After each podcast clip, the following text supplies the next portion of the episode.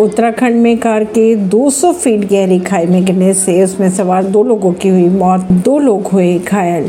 उत्तराखंड के टिहरी में सोमवार को एक कार के दो सौ फीट गहरी खाई में गिर जाने से उसमें सवार दो लोगों की मौत की खबरें सामने आ रही है, जबकि दो अन्य लोग घायल बताए जा रहे हैं। खबरों के अनुसार हादसे में एक शख्स की मौके पर ही मौत हो गई थी, जबकि एक अन्य की मौत ऋषिकेश स्थित एम्स में इलाज के दौरान हुई।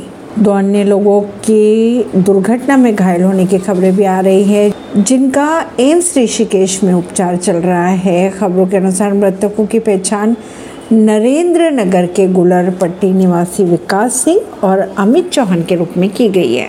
खबरों के अगर माने तो दुर्घटना के कारणों का पता लगाया जा रहा है। ऐसी खबरों को जानने के लिए जुड़े रहिए जनता से रिश्ता पॉडकास्ट से। परवीन, नई दिल्ली से।